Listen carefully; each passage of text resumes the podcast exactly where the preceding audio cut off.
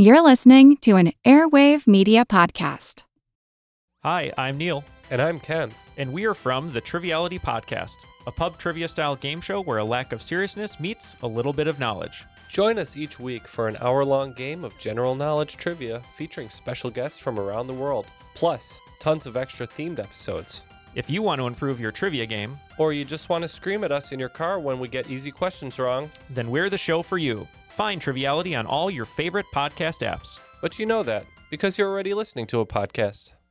Welcome to the Useless Information Podcast, my collection of fascinating true stories from the flip side of history. My name is Steve Silverman, and today's story is titled The Sikorsky Sweater Girls. But before we do that, let's start with today's question of the day. And for today's question of the day, I thought I'd ask you about the category of pop music. I was recently surprised to find out that only 10 Australian acts had ever topped the Billboard Hot 100 chart here in the United States. Even more surprising was that only five of these acts were truly Australian. The other five were either born in another country or consisted of a prominent member who was born in another country. So, my question for you today is which native Australian act was the first to ever top the Billboard singles chart here in the United States? Here are your choices in alphabetical order. And yes, all of these acts did hit number one. Was it one, Air Supply, two, the Bee Gees, three, Andy Gibb, four, Olivia Newton John, or five, Helen Reddy? Again, which native Australian act was the first ever to top the Billboard singles chart here in the United States? Was it one, Air Supply, two, the Bee Gees, three, Andy Gibb, four, Olivia Newton John, or five, Helen Reddy? And as always, I'll let you ponder over these choices and I'll let you know the answer at the end of this podcast. And now for today's story on the Sikorsky Sweater Girls, which first appeared in the press on February 11th of 1943. Now this was the height of World War II, and since so many American men were overseas fighting at the time, and as you probably know, women were recruited to work in the factories to help with the war effort. On this date, 53 women were fired from the Vought Sikorsky Aircraft Division of United Aircraft Corporation, which was located in Bridgeport, Connecticut. The reason? It's very simple. The women were wearing sweaters, which was against corporate policy. Now, I should point out that wearing a sweater was not against the rules for all women employed by the company. It was only against the rules for those that worked on the production line. If a woman worked, say, in a clerical position, you know, as a secretary or something like that, sweaters were completely acceptable. Now, keep in mind that this was during the height of the Hollywood sweater girl phenomena. And I have to be honest, this is something I was oblivious to until I started uh, researching the story. That's when women of the big screen wore tight fitting sweaters with bullet bras to accentuate their curves. And I'll let you use your imagination to figure out which curves of the female form I'm referring to. And as with many trends uh, created by celebrities, the sweater fad quickly spread to the general population. And there lies the problem. You see, women wearing these snug sweaters were considered to be a safety hazard on the manufacturing line. And for a brief moment, two thoughts went through my head. First, maybe the yarn, you know, got caught, unraveled, and somehow pulled the woman into the machine. Or second, and this is the maleness in me speaking, maybe the bullet bras were way too pointy and something stuck out and they got pulled into the machinery that way. But that was just totally wrong. It turns out the women were in no danger at all. It's the men they were concerned with. It was believed that the sweater girls were a distraction to the men. You know, they would take their eyes off of whatever they were doing and, you know, of course, refocus on the wrong thing, make that a pair of wrong things. Then oops, you know, loss of finger, loss of hand, or even possibly loss of life. A 1942 U.S. government report stated, quote, lay down the law.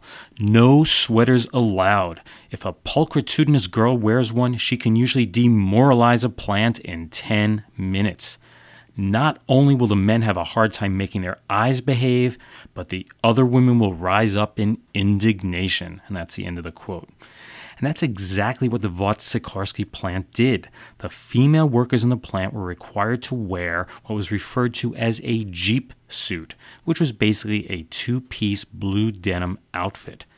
You know, think Rosie the Riveter here. Um, the women, at least those working in this aircraft plant, hated them. The Jeep suits were just too bulky, they were hard to work in, and worst of all, they were expensive. And if you listen to the press, what they really, really hated about them is that they were just unattractive. As a result, many of the women chose to wear their sweaters instead. Not only were they more attractive and lower in cost than these ugly Jeep suits, the women could easily roll up the sleeves while they were working. And after numerous complaints, the Vought Sikorsky management relaxed the dress code a bit. They allowed the female employees to wear their own blouses and slacks, but they still stuck to their outright ban of sweaters. And the women continued to wear their sweaters. At least that was until the 53 women were sent home on that cold February day. Now, in a show of support, an additional 22 women also walked off the job. And this made the news nationally. It was a bad situation, uh, you know, publicity wise for the company. But they weren't doing anything until all the male coworkers threatened to walk off the job also. And that's when they decided to listen. They allowed the women to return to work and they sought out some sort of agreement between management and labor. At the urging of their union officials, the women returned to work the very next day without their sweaters on. They awaited a decision on whether they could or couldn't wear them in the future. While an agreement was being ironed out between the labor union and the company, others from around the country offered their own opinions. An official at Grumman Aircraft on Long Island was quoted as saying, We encourage them because of the safety angle. Yet competing Curtiss Wright officials felt differently. An executive at the company stated, Sweaters hold up the assembly line. The federal government's Office of War Information issued a report concluding that the sweaters should not be worn in war manufacturing. Quote, It isn't a rumor that a tightly sweatered working companion takes a man's eyes off his machine. That's the end of the quote. Even Hollywood actress and sweater wearer Ann Sheridan chimed in with her expert opinion. Quote, Sweaters that are in good taste can be worn at war work as well as on the street or in the home. If sweaters worn by women are not in good taste, then they don't belong in the factory any more than they belong elsewhere. And that's the end of the quote. Local talks between the union and the company went absolutely nowhere. Neither side would budge an inch. G.B. Anderson, personnel manager for the company at the time, stood by the company's policy. He said that the policy was based on two considerations. Those were, quote, safety and the fact that the girls come here to work and not to be attractive to the men. That's the end of the quote.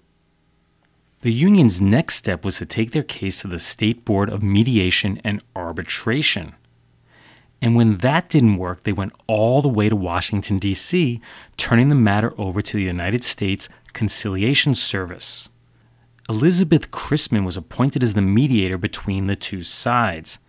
And while being a woman may have been viewed as providing an edge to the sweater girls, the press was quick to point out that Ms. Chrisman did not wear sweaters.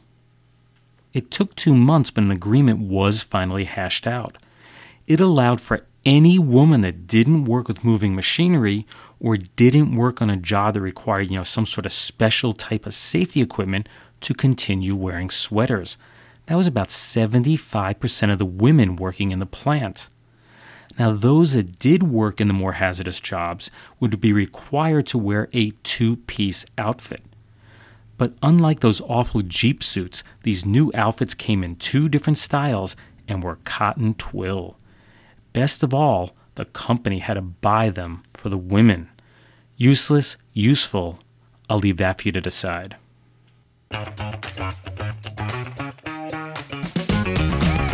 Hey there, I'm Dylan Lewis, one of the hosts of Motley Fool Money.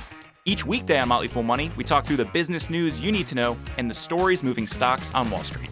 On weekends, we dive into the industries shaping tomorrow and host the experts, authors, and executives that understand them. Tune in for insights, a long term perspective on investing, and of course, stock ideas. Plenty of them. To quote a listener, it pays to listen. Check us out and subscribe wherever you listen to podcasts. And now, a few words from our retro sponsor. Ladies and gentlemen, once there was a husband who was very fussy about his desserts. He liked puddings, but only the kind of puddings that his wife made for him. Well, of course, it's a lot of work to make good puddings, so this man's wife decided to play a little trick on him. What happened? Well, the wife who wrote us about this is right here in person. Mrs. Florence C., who lives at 25 Hillside Avenue, Washington Heights, New York City. Uh, here's your letter, Mrs. C. Would you read us the rest of what you wrote, please? Certainly, Mr. Von Zell. I decided to try Jello chocolate pudding. It only take it only took me a few minutes to whisk it up, and when supper time came, there it was, a big bowl full of rich, creamy, smooth chocolate pudding. Well, my husband came right back for the second helping. Said it was the most delicious pudding I had ever made. So then I told him about it. Told him that I had used the new Jello chocolate pudding. He had to admit it surely was a success, every bit as delicious as the old-fashioned kind. Well, thank you very much, Mrs. C. And ladies, that is the way to make a hit with your husband, too.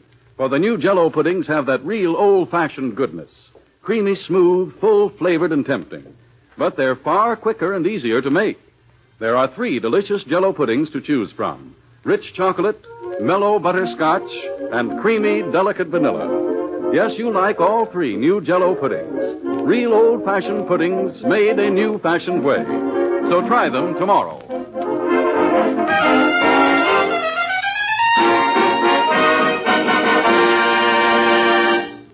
Commercial's from the October 10th, 1939 episode of The Aldrich Family and was titled Henry's Engagement. My wife and I had the pleasure of visiting the Jello Museum this past summer in Leroy, New York. Now, it's not a giant museum that I you know, suggest driving out of your way to see, but if you're in the area of Rochester, New York at some point, it is worth stopping off to see. Uh, it's actually three museums in one, and most people don't know that. It's the Jello Museum, there's an old car buggy museum in the basement of the building, and out front on the main street is the Leroy Mansion. Now, as I have mentioned in a previous podcast, powdered gelatin was invented by Peter Cooper. He is best remembered today for Cooper Union. That's a school that he founded in New York City in 1859. Hewitt never capitalized on his invention, but somehow years later, in 1897, the gelatin formula ended up in the hands of Pearl Waite. He was a carpenter in Leroy. His wife May supposedly thought it was a bit like jelly and hence came up with the name Jello. But Waite was not successful with selling the product either. So on September 9th of 1899, he sold the formula to a fellow Leroy citizen named Orda Francis Woodward. He sold it to him for just enough money to buy a home. At first, sales were very slow, but he eventually came up with the idea of giving away free samples and free Jello cookbooks to get the ball rolling. And since Jello is everywhere today, obviously this worked. Jello continued to be manufactured in Leroy until 1964. That's when General Mills shut the plant down. The factory is still there and is just around the corner from the museum if you should go for a visit. And now for a few totally useless yet totally true tidbits from history. It's time for like to call News of the Weird Past.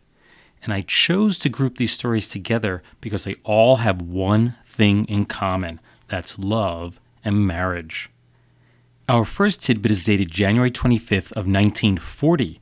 Was reported that a 38-year-old Oakland, California man named George Runyon wrecked his car. The reason? He decided to give his wife Frances a kiss and then he lost control of the car. He ended up swerving across the street and barreling into the window of the local Salvation Army store. Luckily, neither were injured. Police did not file any charges against the couple because there's no law on the books that prevented a man from kissing his wife. Now, for our next story, I need to mention that I've always thought that my family tree was screwed up, and that's because my father's brother married my mother's sister. But I think that this story from December 26 of 1956 tops them all. Let's see if you can follow the logic of this story from Bishop Auckland in England. Now, the article I read was quite confusing, so I had to diagram it out on paper to make sure that I understood it correctly. First, in February of 1955, Irene Harris married William Gill. Then, 10 months later, Irene's dad married William's mom. That made Irene and William not only husband and wife, but now they were also stepbrother and stepsister to each other. As a side note, this actually happened to my grandparents. But wait, that's not all. On Christmas Eve of 1956, Irene's brother Douglas married William's sister Joyce. That means that Douglas married the woman who was both his stepsister and his sister in law. If you don't follow all of this, a father, a daughter, and a son married a mother, a son, and a daughter, respectively. Try drawing that on your family tree. And our last story is dated June 5th of 1958 and is what I consider to be a really, really great love story. I know I'm going to butcher the names here and the towns and so on because this is Italian, but I'll do my best. Uh, it started back in 1938 in the Italian town of Falciano. There, a 15 year old Alba Guidotti and 16 year old Rinaldo Metasini became engaged. One year later, Rinaldo was sent off to Greece to fight in World War II. A few months later, Alba received the sad news that Rinaldo had been killed in action. Alba was devastated by the news and she became a cloistered Benedictine nun. Now, unbeknownst to her, Rinaldo had not been killed after all. Instead, he was badly injured and he was moved from one hospital to the next to the next. He was unable to return home until 1946. That was eight years after their engagement, only to find out that his beloved Alba had dedicated her life to the church. So, with her mother superior observing, the two were reunited again, and it was very clear that they still carried the torch for each other. Alba asked the church to release her from her vows, but that required approval from the Pope himself. And as you know, the church doesn't do anything quickly. So they had to wait, get this, 10 years until Pope Pius granted her wish. The couple was married in May of 1958. That's 20 years after they had become engaged. And now for the answer to today's question of the day. And I had asked which native Australian act was the first to ever top the Billboard singles chart here in the United States. Was it one, Air Supply, two, the Bee Gees, three, Andy Gibb, four, Olivia Newton John, or five, Helen Reddy? Well, it turns out only one of those uh, is native Australian. The other four are not. So, which one did you choose? The answer is number five, Helen Reddy. She hit number one in 1972 with her classic song, I Am Woman. Uh, she hit number one two more times with Delta Dawn and Angie Baby. Now, technically, she was beat by the Bee Gees, who hit number one in August of 1971 with How Can You Mend a Broken Heart, but they are not native Australians. They were all born on the Isle of Man, which lies between Great Britain and Ireland. And as we know, their career stalled after that. They never had another hit. Oh, okay, maybe not. They had nine number one hits in total. Their youngest brother, Andy Gibb, also hit number one twice. Olivia Newton John hit number one five times, but again, she was born in the United Kingdom. Last on my list was Air Supply, which had just no, just one number one hit. That was the one that you love, but half of that duo is also from England. Besides Helen Reddy, the other native acts that hit number one were, in order of appearance on the chart, Rick Springfield, INXS, Savage Garden, and recently Gotye. Uh, the only other act on the list that I haven't mentioned was Men at Work, but their lead singer Colin Hay was born in Scotland. By the way, the reason I asked this question was because I saw a video, a surprising video on Helen Reddy this summer. For a woman that seemed to be everywhere in the 1970s, I didn't recognize her at all. Um, she is retired. She lives on a pension. She's in a small apartment in Australia. There's no evidence, no remnants of her professional life there. If you're curious, go to YouTube and enter the words Helen Reddy today, tonight, and the video will pop up. Want to learn how you can make smarter decisions with your money? Well, I've got the podcast for you. I'm Sean Pyles, and I host NerdWallet's Smart Money Podcast. On our show, we help listeners like you make the most of your finances. I sit down with NerdWallet's team of nerds, personal finance experts in credit cards, banking, investing, and more. We answer your real-world money questions and break down the latest personal finance news. The nerds will give you the clarity you need by cutting through the clutter and misinformation in today's world of personal finance. We don't promote get rich quick schemes or hype unrealistic side hustles. Instead, we offer practical knowledge that you can apply in your everyday life. You'll learn about strategies to help you build your wealth, invest wisely, shop for financial products, and plan for major life events. And you'll walk away with the confidence you need to ensure that your money is always working as hard as you are. So turn to the nerds to answer your real world money questions and get insights that can help you make the smartest financial decisions for your life. Listen to NerdWallet's Smart Money Podcast wherever you get your podcasts. Well, I hope you enjoyed today's story on the Sikorsky Sweater Girls, as well as a question of the day on the first Australian to have a number one hit here in the United States, listening to our retro sponsor Jello, and of course the news of the weird past tidbits. Oddly, you know, it's a new school year here in the United States, and I started teaching in September, and some of my students mentioned they listen to this podcast, but the thing they hate the most is the retro sponsors, just old and outdated. Yet I probably get more people writing to me saying that's their favorite part. So I guess everybody's got different tastes. Uh, if you'd like to read more true stories just like these, please be sure to get a copy of one of my books. They're Einstein's Refrigerator and Lindbergh's Artificial Heart. Both written by me, Steve Silverman, and they're available from your local bookseller, online, and from your local library.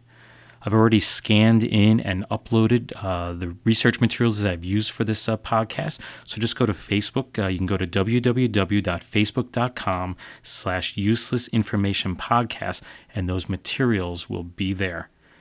If for some reason you'd like to contact me, simply drop me an email at useless at steve.silverman.name. That's useless at steve.silverman.name or you can visit my website, which is uselessinformation.org. That's uselessinformation.org. Uh, the Facebook page, of course, also has a link to me. Uh, seems like I'm doing this with every podcast, but I have to apologize for taking so long. Uh, the beginning of the school year, then I got sick, and then I had parents' night, and other things this week have kept me very, very busy. Um, I hope to have the next one uh, up in a timely manner, but I haven't started it yet, and you never know what's going to come up between now and then. But I will try my best. Uh, thanks for your patience, and uh, thanks again for listening. Bye.